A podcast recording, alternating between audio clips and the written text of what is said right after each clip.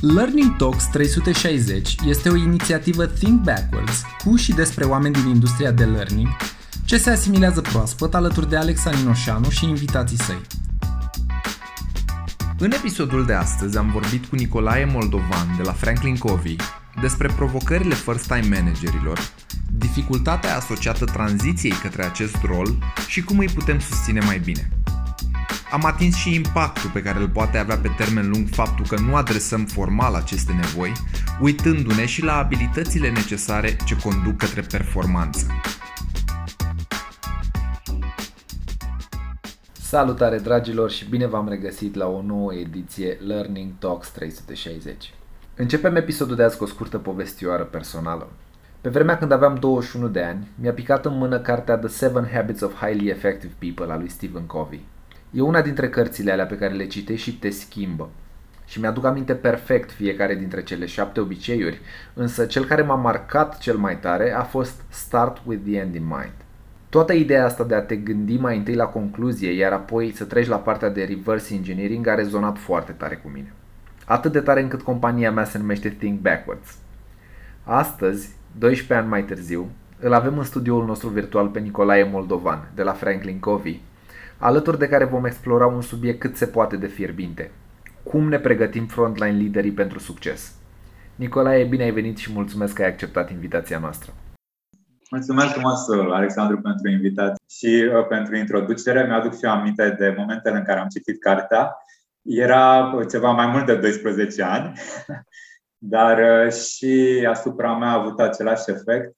Poate tocmai datorită faptului că și eu aveam cam aceeași vârstă pe care ai avut-o tu când ai citit cartea. Mă bucur să aud că avem, uh, avem partea asta în comun. Uh, înainte de a trece la treabă propriu-zis și de a intra direct în subiectul nostru, nu pot să nu îți pun uh, niște întrebări legate de contextul actual și anume cum s-a adaptat Franklin Covey la transformarea venită la pachet cu pandemia? Sunt două elemente aici. Pe de-o parte este tematica programelor noastre de pregătire pe de altă parte, este modul de livrare a conținutului. Prima provocare a fost modul de livrare, pentru că erau deja programe în lucru și atunci a trebuit să facem uh, rapid trecerea la, la livrarea virtuală. Aici ne-a ajutat foarte mult uh, Franklin Covey, uh, cei care, colegii noștri în America. Am descoperit cu surprindere plăcută că exista deja o platformă de livrare online pe care americanii o foloseau de vreo 10 ani de zile pentru foarte multe programe pe care le făceau pe tot teritoriul Americii, preferau mai degrabă clienții să intre online decât să circule prin toată America. Toate programele Franklin Covey erau deja încărcate în această platformă, așa că, practic, am avut tot ceea ce ne trebuie pentru a face rapid trecerea. Platforma era creată special pentru livrare de training Apoi, uh, pe măsură ce lucrurile au evoluat, uh, clienții și-au dorit uh, și alte platforme, aici fiind vorba și de procedurile lor de, de IT. Unii au vrut Zoom, alții au vrut WebEx și atunci Frank Covey din nou s-a adaptat foarte repede și a făcut materiale și pentru livrarea virtuală în platforme flexibile. Din punct de vedere tematică, Aici uh, lucrurile s-au întâmplat un pic mai târziu, până s-au uh, dumirit uh, companiile ce vor să facă, care sunt provocările. Din nou ne-am adaptat pentru că programele noastre, având la bază principii, este destul de simplu să generezi plecând de la principiile universal valabile bune practici. Și atunci, printr-o facilitare potrivită, printr-o facilitare personalizată, adaptată la nevoile actuale, programele deja concepute au putut să genereze impact și în această nouă situație. Ce ai observat legat de trendurile emergente vis-a-vis de nevoile de învățare din perioada asta, din ultimii doi ani, să spunem? Așa, cuvinte des întâlnite au fost uh, incluziune, diversitate, angajament, uh, reziliență, Cam astea cumva um, sumarizează nevoile. Ce am observat însă legat de modul în care organizațiile au ales să-și satisfacă nevoile de pregătire, a avut loc o centralizare a soluțiilor de învățare.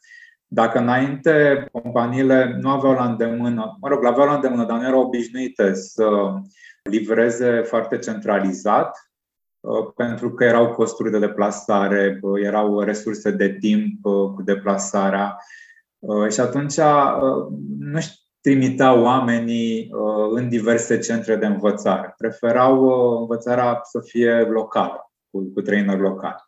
Hey, acum, deodată, datorită acestor canale virtuale pe care au început să le utilizeze din ce în ce mai des, și au dat seama că inclusiv partea de training și dezvoltare poate să fie foarte bine acoperită. Și atunci uh, au început să fie achiziții globale, să se dezvolte uh, global prin resurse proprii sau lucrând cu alte licențe să dezvolte programe globale, personalizate pe tipologia organizației, după care au început să fie livrate virtual în toată lumea. Și atunci, uite că deodată angajați din România participau la sesiuni virtuale livrate de trainer din altă parte.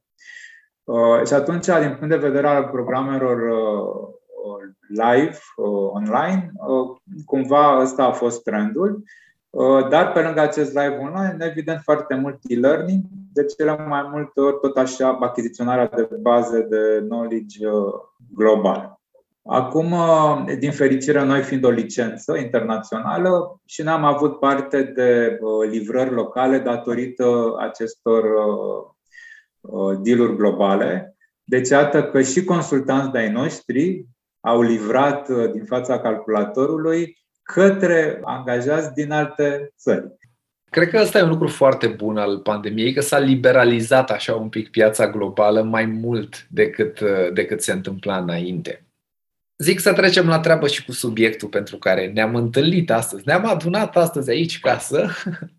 Uh, și ce voiam să te întreb e, în contextul ăsta în care vorbim de frontline leader, eu ce am observat în primul rând e că o mare dificultate e cu schimbarea de mindset.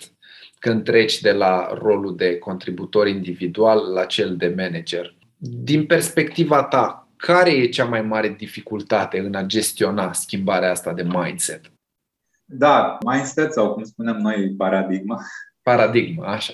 Asta e cea mai mare provocare a liderilor de prim nivel. Um, ceea ce se întâmplă este că ei au fost obișnuiți să aibă rezultate în mod individual, de asta au și fost uh, promovați. Presiunea rezultatelor e mare, cumva simt că acum sunt așteptări și mai mari de la ei și atunci uh, tind să continue să aibă rezultate prin mijloacele pe care le aveau înainte și anume să uh, livreze rezultate în mod individual. Există, și atunci cum se manifestă asta în relația cu oamenii pe care îi conduc? se lucrează foarte mult la partea de cum. Ca să fiu mai clar, un lider are nevoie să atingă trei puncte în relația cu echipa. De ce, ce și cum. De ce înseamnă să poată să clarifice uh, direcția echipei, misiunea, care este rolul nostru ca echipă. Ce-ul înseamnă ce avem de făcut pentru a ne uh, satisface acest rol în organizație a pune în practică misiunea. Și apoi vine cum. E, tentația lui este de a arăta și cum. Pentru că, până la urmă, a fost unul din cei mai buni contributori individuali. În momentul în care tu ai atât de multe talente în echipa ta și începi să le spui cum să-și facă treaba, e ca și cum ai pune pe pauză mintea și inima oamenilor. Omori pur și simplu angajament. Iar asta nu face din bravoință. O face datorită presiunii rezultatelor, pentru că simte nevoia să grăbească lucrurile. E, în primul rând, e presiunea pe el și atunci e mai la îndemână, e instinct de conservare să grăbească lucrurile și să se ducă foarte mult în zona asta de cum, care spună echipei cum să, cum să facă. Referitor la asta, că tot spuneai de, de Stephen Covey, de cele șapte deprinderi, Stephen Covey spune la un moment dat că cu oamenii repede înseamnă încet și încet înseamnă repede. Exact asta face liderul. Încearcă să grăbească lucrurile dar de fapt el pierde pe termen lung, pentru că oamenii se dezvoltă, scade angajamentul. Atunci, ca să revin la întrebare, asta este cea mai mare provocare și uh, ceea ce îngreunează schimbarea este exact uh, uh, această presiune a rezultatelor și nevoia de a grăbi lucruri. Dacă ne uităm holistic la organizații, cel puțin la cele cu care interacționați voi mai des, care sunt abilitățile care observ că lipsesc pentru managerii de primă linie? De cele mai multe ori uh, lipsesc acele, um, ne reunim uh, competențe de caracter. Atunci când ne uităm la dezvoltarea liderilor, ne uităm la două componente, la ce face liderul și cum este lider. El, în general, este unul din cei mai buni contributori individuali, din punct de vedere al abilităților tehnice, să spunem, stă foarte bine. Evident, are și câteva uh, abilități uh, personale foarte bune. Cumva, în momentul în care a fost promovat, uh, dacă a existat un sistem bine pus la punct, au fost identificate și competențe de caracter, pentru care are nevoie de credibilitate. Însă, totuși, aici e mai multă nevoie de acele competențe care țin de victoria publică, cum să câștigi împreună cu, cu ceilalți.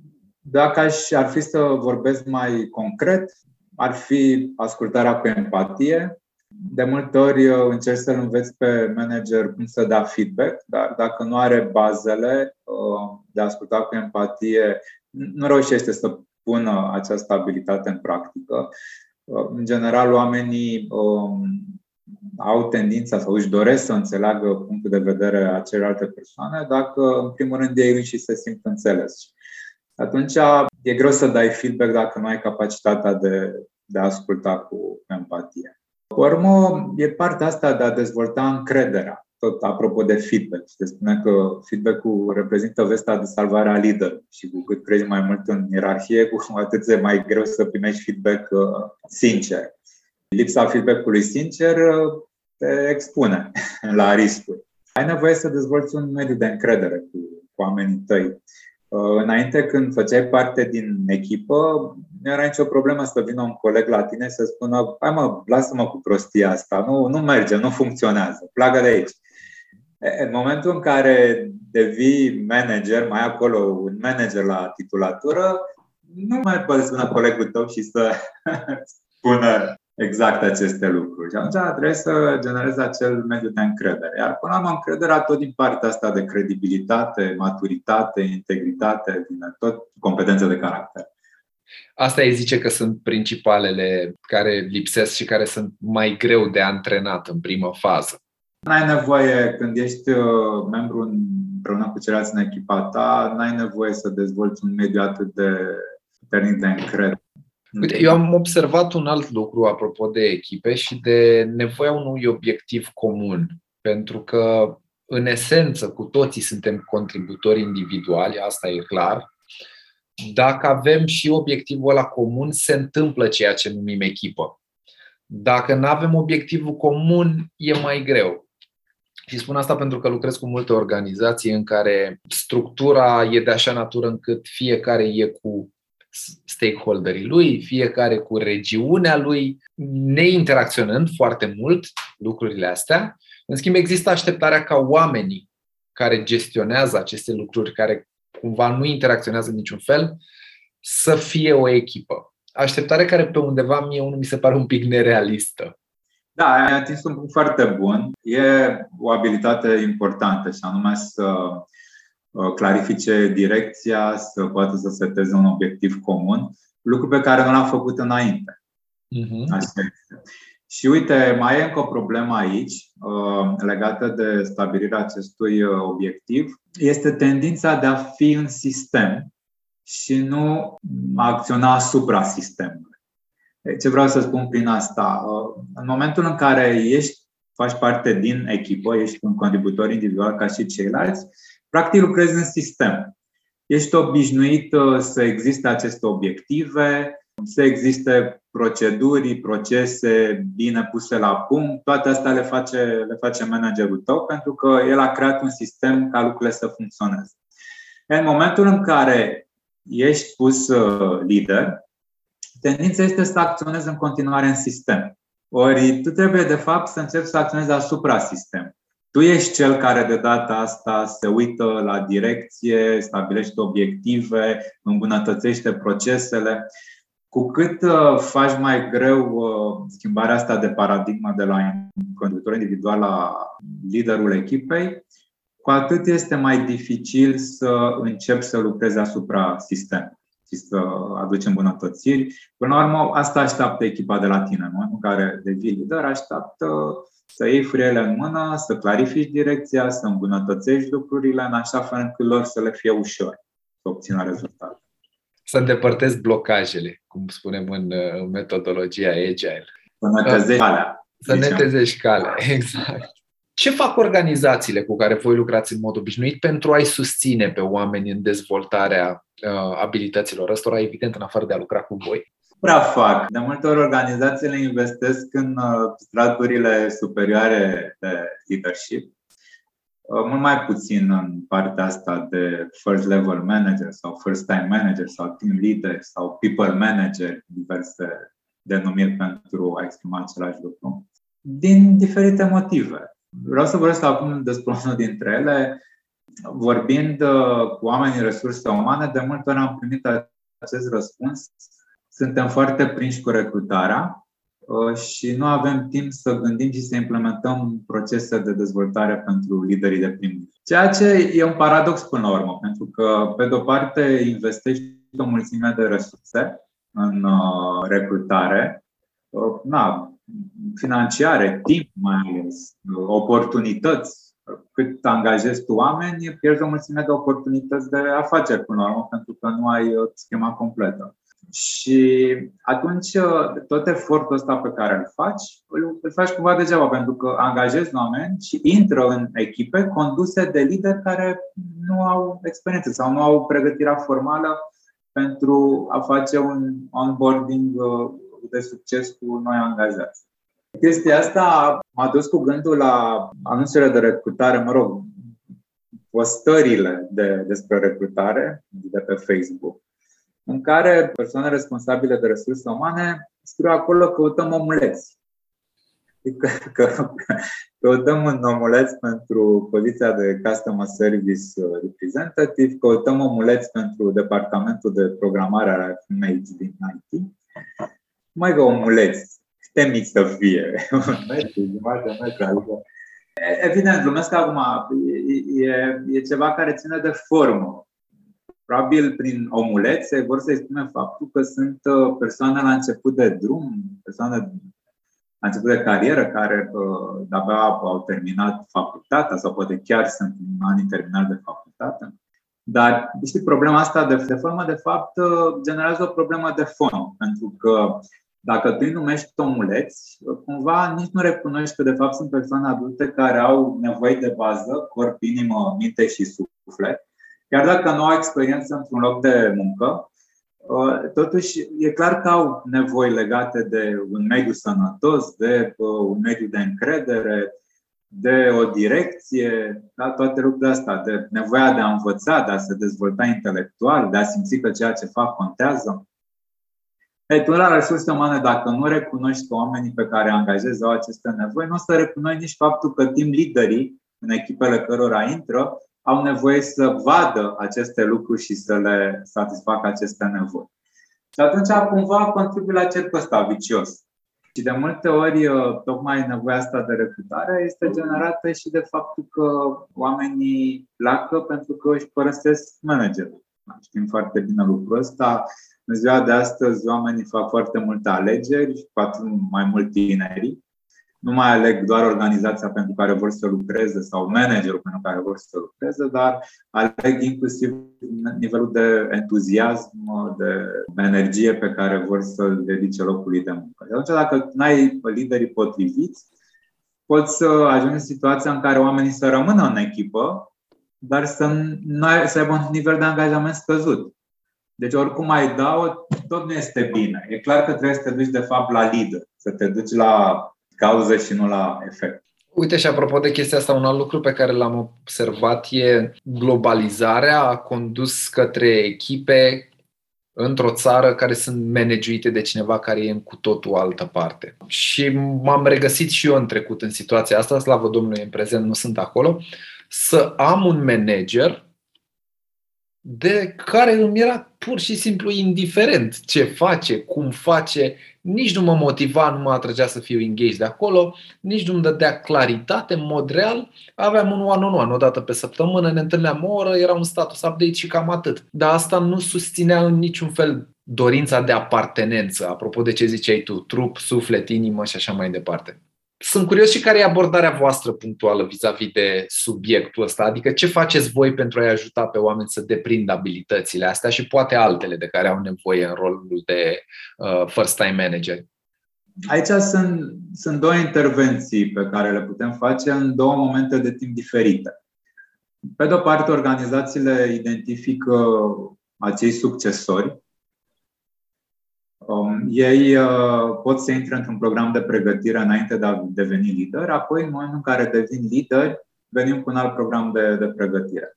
În prima fază, cât sunt succesori, lucrăm la programe de dezvoltare personală de tipul 07 depindere al persoanelor eficace, vorbeai despre carte la început, tocmai pentru a genera aceste uh, competențe de caracter, de a le oferi credibilitatea de care au nevoie pentru momentul în care vor fi promovați lideri.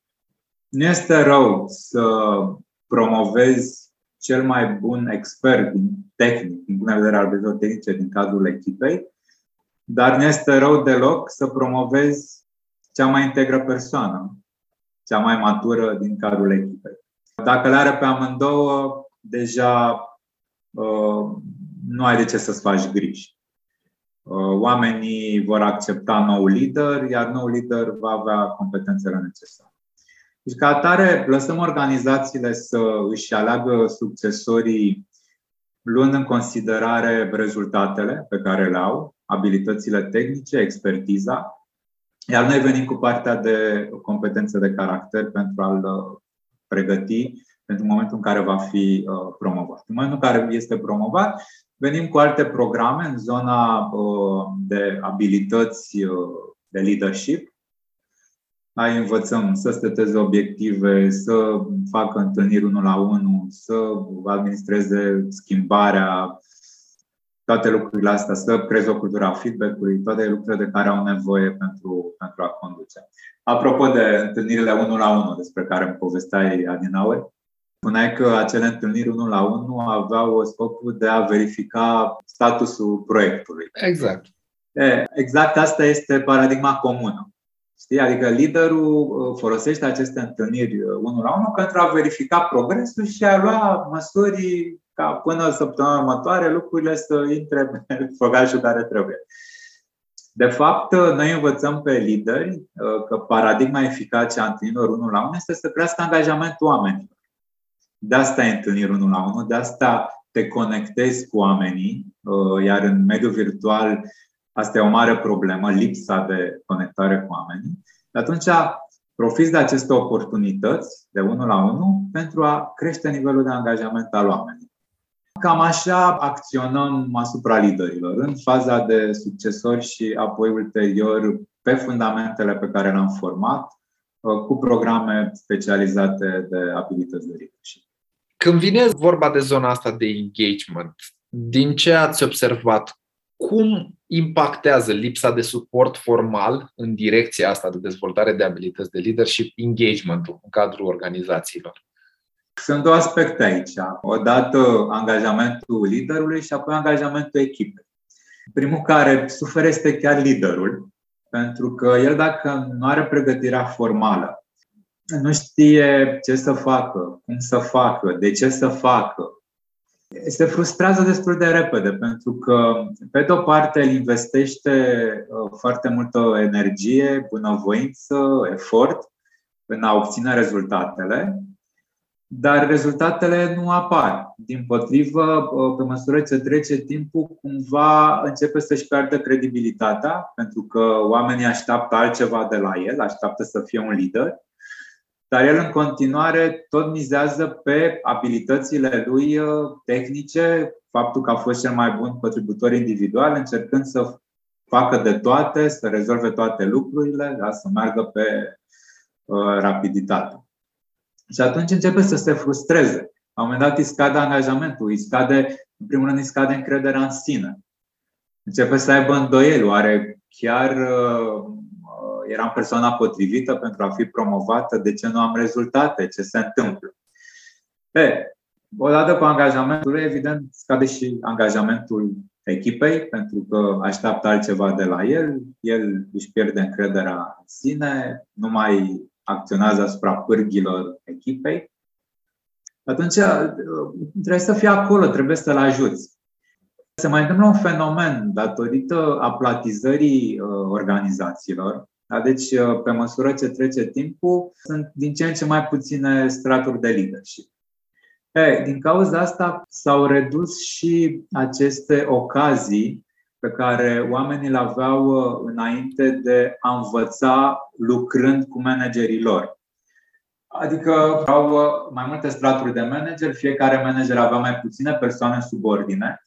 Atunci era mai uh, mult timp pentru acel team leader să lucreze împreună cu un succesor, să facă lucruri împreună, Uh, apoi era promovat, uh, ajungea la alt manager. Și atunci, cumva, în interiorul organizației exista acest sistem de hai să-ți arăt cum merg lucrurile, nu știu cum ei spune, training on the job, să spunem, sau shadowing. Sau shadowing, da, da, da. E, pe măsură ce s-au aplatizat organizațiile și oameni, uh, team leaderii și manageri au început să aibă foarte mulți oameni în subordine, nu mai este timp pentru așa ceva. Abordarea nu mai este atât de individuală, cu toate că nevoia a rămas, ba chiar e mult mai mare de, de abordare individuală. Și atunci, inclusiv lucrurile astea lipsesc. Și uh, de asta e nevoie să creezi sisteme de uh, pregătire formală pentru acești oameni care urmează să preia funcții de conducere. Uite, apropo de asta cu aplatizarea, în timp ce vorbeai, mi-am adus aminte de un exemplu foarte concret din, uh, din trecutul meu, când am trecut de la manageria unei echipe de patru oameni la o echipă de 53. Nimic nu m-a pregătit pentru tranziția aia. Într-un context similar de aplatizare a organizației, ah. eliminăm numărul de layere de leadership, și prima întrebare pe... o listuță, nu? Cu, uh, pe telefon mobil cu poza fiecăruia și cu numele și când te dai cu uitare repede ca să, să da, nu. E, erau împărțiți și geografic în mai multe țări. Era super complicat de unde stăteam eu. Eram I'm not prepared for this în niciun caz. Mă bucur că m-au promovat, dar nu, n-am nicio șansă să fac cum trebuie. Și mi-am dat seama că la un moment dat am avut o abordare foarte reactivă, în sensul de petreceam mai mult timp cu oamenii care veneau către mine decât să încerc să um, dedic timp în mod egal tuturor. Și asta s-a resimțit în, în engagementul echipei. Nu faceți asta, dragilor care ne ascultați de acasă, nu e un lucru bun. Evident, știu că nimeni nu vrea sfaturi nesolicitate, însă nu pot să nu te întreb ce sugestii sau recomandări ai pentru oamenii de HR și L&D când vine vorba de cum ar putea să îi susțină mai bine pe people manager sau first time manager sau oricum le spun. Le sugera să, să creeze un studiu de caz referitor la ce înseamnă uh, lipsa de a forma uh, managerii de prim nivel și să dea în calcul toate efectele lipsei de pregătire a managerului de prim nivel. Tot ce se investește în partea de recrutare, fluctuația de personal, pierderea unor oportunități. Și mă gândesc că aici lucrurile sunt foarte evidente, mai ales în uh, zona asta de, de relaționare cu publicul. Sunt client de bancă, da, pe persoană juridică, pe persoană fizică, de foarte, foarte mult timp. Și am fost loial deci uh, am avut uh, ocazia să văd uh, schimbări timp de 20 de ani de zile în aceeași bancă. Și văd cum, odată cu digitalizarea, se pierde contactul cu, cu oamenii. Digitalizarea nu înseamnă să înlocuiești contactul, înseamnă, mă rog, lucrurile simple să rămână simple. De fapt, la asta ar trebui să ducă digitalizarea. Dar uh, cu atât mai mult e nevoie să fie aproape de client, tocmai ca acele uh, servicii uh, să reflecte perfect nevoile pe care le are, pentru că altfel lucrurile simple nu mai rămân simple.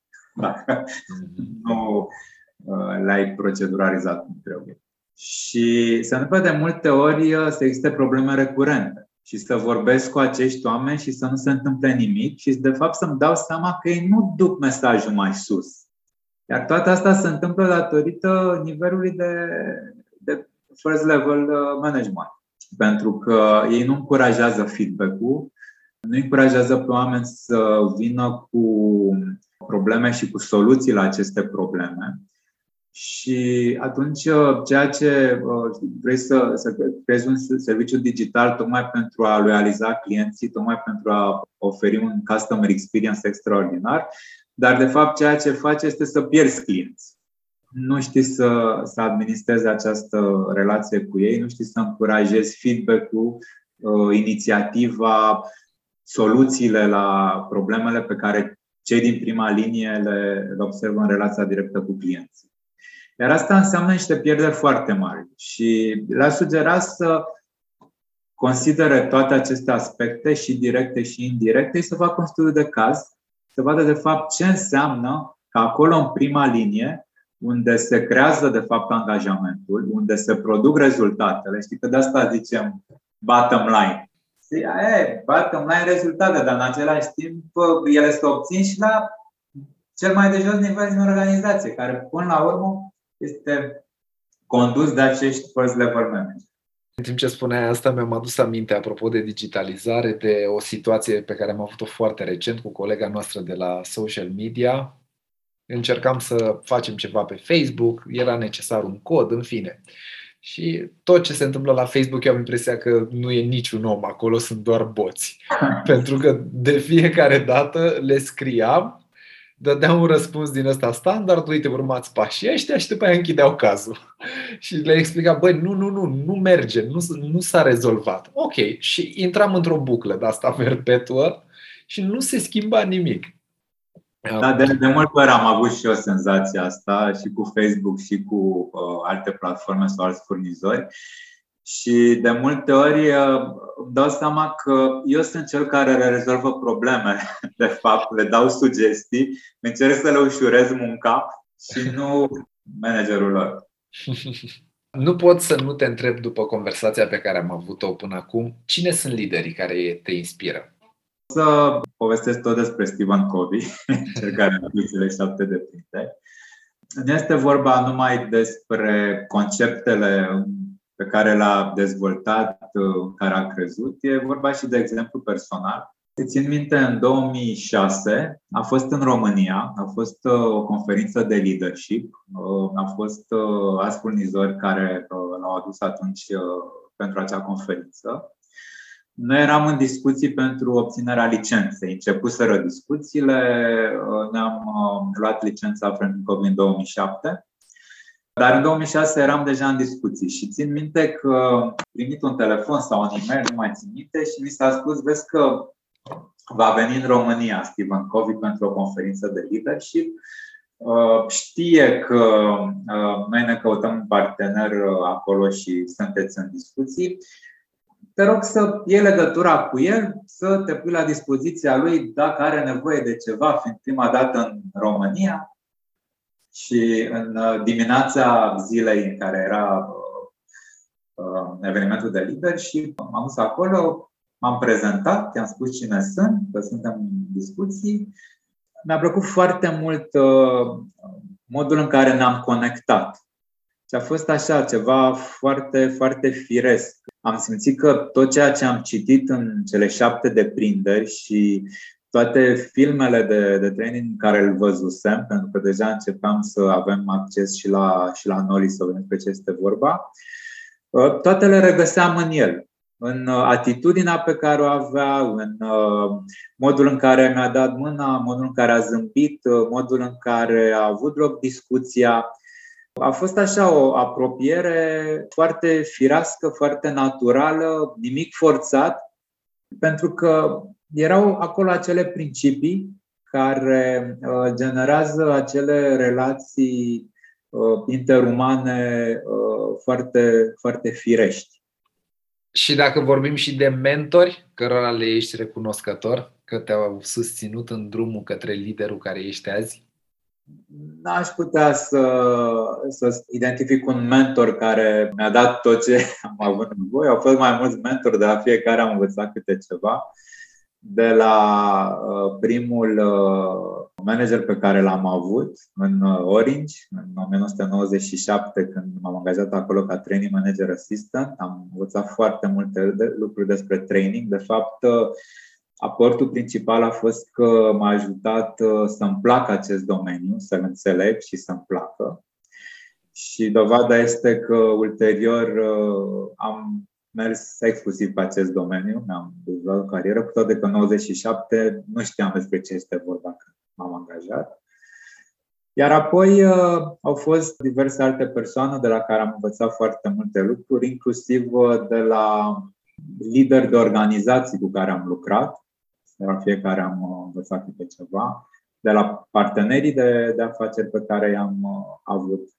Ideea este să cauți lucrurile pe care merită să le, să le înveți. Și pe mine m-a ajutat inclusiv cartea Cele șapte de despre care vorbeai, pentru că îți deschide mintea despre principiile eficacității în relațiile interumane și cumva în momentul în care începi să fii conștient de, de ele și să le cauți în jurul tău, e ușor să le identifici la oamenii care le au și să le vezi cum acționează sub formă de best practices la acești lideri Nicolae, îți mulțumesc tare mult că ai investit timpul în conversația asta și că ai fost astăzi alături de noi să explorăm subiectul ăsta predominant legat de uh, first time manager. Mă bucur tare mult că am avut ocazia să am conversația asta cu tine și te mai așteptăm și cu altă ocazie să explorăm și alte subiecte. De ce nu? Mulțumesc frumos, Alexandru, pentru invitație și pentru întrebările pe care mi le-ai pus. Acesta a fost episodul de astăzi al Learning Talks 360. Îți mulțumim că ne asculti și te invit să urmărești Think Backwards pe rețelele sociale pentru mai multe informații despre learning și noi proiecte și inițiative. Așteptăm întrebările și sugestiile tale la Learning Talks 360 around thinkbackwards.ro Ăsta e ultimul episod al sezonului, așa că ne revedem în 2022 cu forțe proaspete și noi subiecte. Pe curând!